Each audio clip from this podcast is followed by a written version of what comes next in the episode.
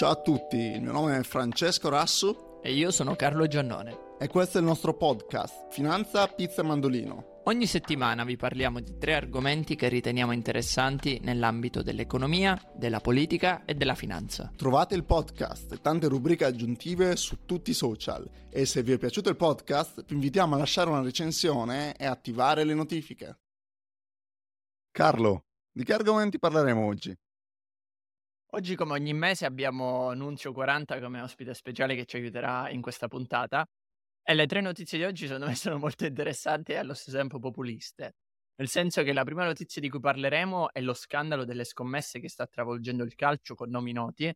Come saprete tutti sono romanista e giustamente la maggior parte dei giocatori sono romanisti. Ci spostiamo poi sulla Cina che ha, sta valutando la creazione di un nuovo fondo di stabilizzazione per sostenere il mercato azionario e in ultimo parleremo di quella che è stata un IPO molto hyped, ma probabilmente non molto di successo, cioè quella di Birkenstock. Ti direi di iniziare, ragazzi, subito con la prima notizia e chiedo subito a Nunzio eh, di spiegare un pochino ai nostri ascoltatori che cosa è successo nel mondo del calcio e perché da 3-4 giorni in Italia si parla solo di calcio. Certo, Carlo. Innanzitutto gra- grazie mille per l'invito ancora una volta ed è un piacere essere qui come ogni anno c'è un nuovo scandalo ca- nel calcio italiano, in particolare la Serie A.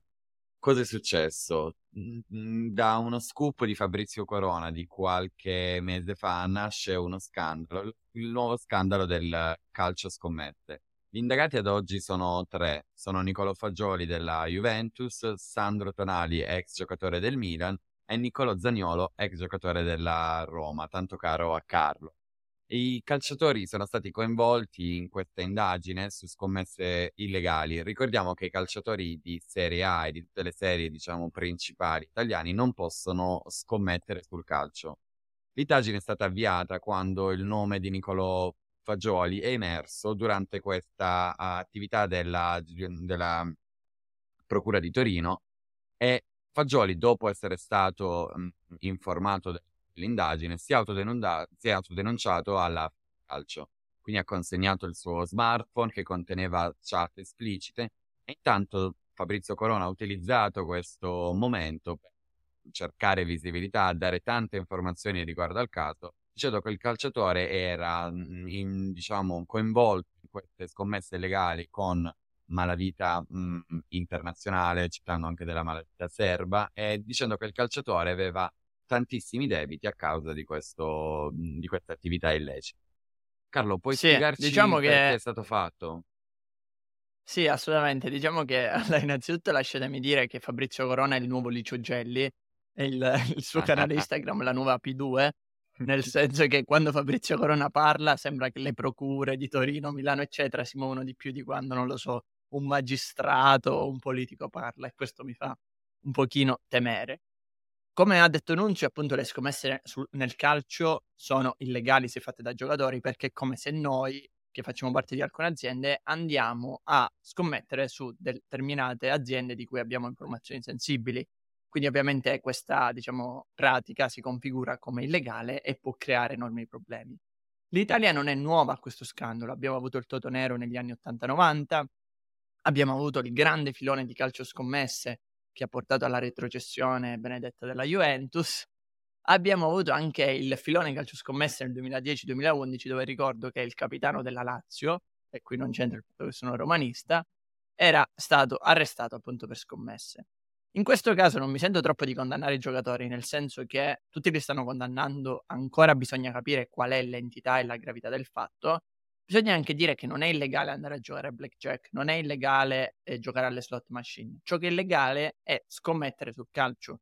Quindi nel momento in cui fai questo, allora si può configurare come reato. Altrimenti, ovviamente, la definizione di reato cade e viene un po' meno. Fabrizio Corona, che ricordiamo a tutti, è stato in carcere molteplici volte, quindi no, non lo userei come autorevole giornalista, ha promesso che eh, uscirà, diciamo che getterà in pasto altri nomi, promettendo che molti di questi siano della Roma, il che mi fa temere per la mia salute cardiaca. E eh, diciamo, vedremo un pochino che cosa succederà. Sicuramente il problema delle scommesse è un problema grande ed è più un problema sociale perché ovviamente quando tu giocatore a 20 anni inizi a ricevere 2, 3, 4 milioni di euro, un pochino perdi la testa e magari non riesci a gestirli, specialmente se non hai magari ricevuto un'educazione che ti ha consentito di capire come gestire questi soldi, quindi la gestione finanziaria. Sì. Aggiungo in ultimo che purtroppo il nome Nicolò non porta fortuna, perché anche il quarto giocatore Zaleschi si chiama Nicola Zaleschi, quindi forse c'è un problema con il nome, non saprei. Sì, assolutamente Carlo, e concordo con quello che hai detto e ricordiamo a tutti anche che le scommesse sono legali anche per i calciatori su um, altri sport diversi dal calcio. Il punto dell'inchiesta è che le scommesse sono state fatte su delle piattaforme illegali, quindi eh, ci sarebbe un'ammenda dal punto di vista penale, un'ammenda pecuniaria per i calciatori ma se si dimostrasse che i calciatori hanno anche scommesso sul calcio, in particolare in alcune partite in cui sono stati parte della squadra, avrebbero un'ammenda mh, sportiva e quindi potrebbero non giocare da, fino ai tre anni. Secondo l'inchiesta, Zaniolo avrebbe potuto scommettere anche durante la partita in cui giocava e in cui era in panchina per la Roma in Coppa Italia, quindi Vedremo i nuovi riscontri in futuro, però sicuramente è una inchiesta che farà molto discutere. Sì, sì. Direi ragazzi di passare ora alla seconda notizia, ovvero a quello che sta succedendo in Cina. Come dicevo prima, la Cina sta valutando la creazione di un fondo di stabilizzazione per sostenere il mercato azionario. Fra, ci puoi dire un pochino perché la Cina sta pensando di fare questa cosa? Qual è la ragione, il razionale? Sì. Allora, cosa sta succedendo? La Cina dopo che il mercato azionario cinese è sceso dal 2021 del 40%, immune a qualunque tipo di stimolo, eh, ha deciso di provare con un nuovo approccio. Un nuovo approccio che sarà la creazione di, in Cina di un fondo di stabilizzazione per cercare di dare più fiducia agli investitori nel, merc- nel, mercato azionario cinese, con un capitale totale che sarà di centinaia di miliardi di eh, yuan. In generale, il grosso problema che sta affrontando uh, la Cina, eh, di cui abbiamo parlato in precedenza, è il deterioramento delle prospettive di crescita economica, uh, in generale il uh, crackdown sul settore tech e il lungo periodo Covid, che in Cina soprattutto è stato vissuto ancora più duramente, sono diciamo tre cause che hanno portato, possiamo dire, a un mercato azionario represso eh, in Cina. Uh. Aggiungerei appunto, diciamo, quali sono le cause, eh, come dicevi tu, appunto, il tracollo del mercato immobiliare, una deflazione che la Cina sta vivendo diversamente dal resto del mondo e anche comunque una certa ora minore fiducia rispetto a quelle che sono le politiche di Xi Jinping, perché Xi Jinping sta diventando purtroppo sempre più un uomo solo che gestisce l'intera Cina e che non ascolta l'opinione di nessun altro, beh, sono tutti indicatori che stanno un pochino sfiduciando gli investitori. In più, se vuoi aggiungere che magari un giorno un imprenditore miliardario come il CEO di Alibaba scompare da un giorno all'altro, diciamo che questo non è un grande indicatore di fiducia per gli investitori. Aggiungerei io che ovviamente questa notizia ha delle implicazioni sull'Europa e sull'Italia, perché? Perché questo fondo è un fondo che comunque va a stabilizzare un pochino, a dopare il mercato cinese e quindi ovviamente questo potrebbe avere degli effetti dopanti, degli effetti strani, fuorvianti anche per tutti gli altri mercati internazionali, in quanto vi è una certa esposizione a quello che è il mercato eh, cinese. Andiamo a vedere cosa succederà nelle prossime settimane. Certo è che la Cina non sta vivendo un bel momento, che quella che è la storia della crescita senza sosta cinese forse sta iniziando, diciamo, a essere più ridotta. Molti addirittura parlano di come la Cina non supererà gli Stati Uniti, come tutti hanno detto. Tanti economisti statunitensi si stanno soffermando su questa teoria negli ultimi mesi e sicuramente sarà molto interessante analizzare che cosa succederà al dragone rosso e se veramente la Cina, come ha già fatto tante volte, riuscirà a superare, ad attraversare questi momenti di difficoltà e a ritornare la grande potenza mondiale che si è dimostrata negli ultimi anni. No, no, certo, certo. Tutto ciò dal punto di vista economico, dal punto di vista geopolitico, possiamo dire che la Cina continua a essere eh, una forza senza eguali. Detto ciò, tornando a cose di cui ci, veramente ci interessa, ovvero di cosa indossiamo. Specificatamente i sandali probabilmente più amati o odiati al mondo, Birkenstock, hanno fatto la loro IPO, però non è andato così bene. Nunzio, ci puoi spiegare un pochino di più? Certo, Bickerstock ha avviato un IPO in, da, con tanto hype sul mercato, un IPO che ha avuto un inizio scoppiettante, una delle poche IPO dell'anno che è andata molto bene, ma che dopo qualche giorno ha subito un calo incredibile del 12%, partendo da mm, quasi un miliardo e mezzo di dollari. E questo segna uno dei peggiori debutti per una quotazione in borsa degli ultimi due anni. Ricordiamo che è un mercato che subisce tanto le tensioni internazionali, ma sulla performance negativa di Bickerson pesa molto il, l'avvio delle, delle, operazioni negli Stati Uniti e quindi anche la, l'ampliamento delle, della loro attività nella, nella, nel, negli Stati Uniti.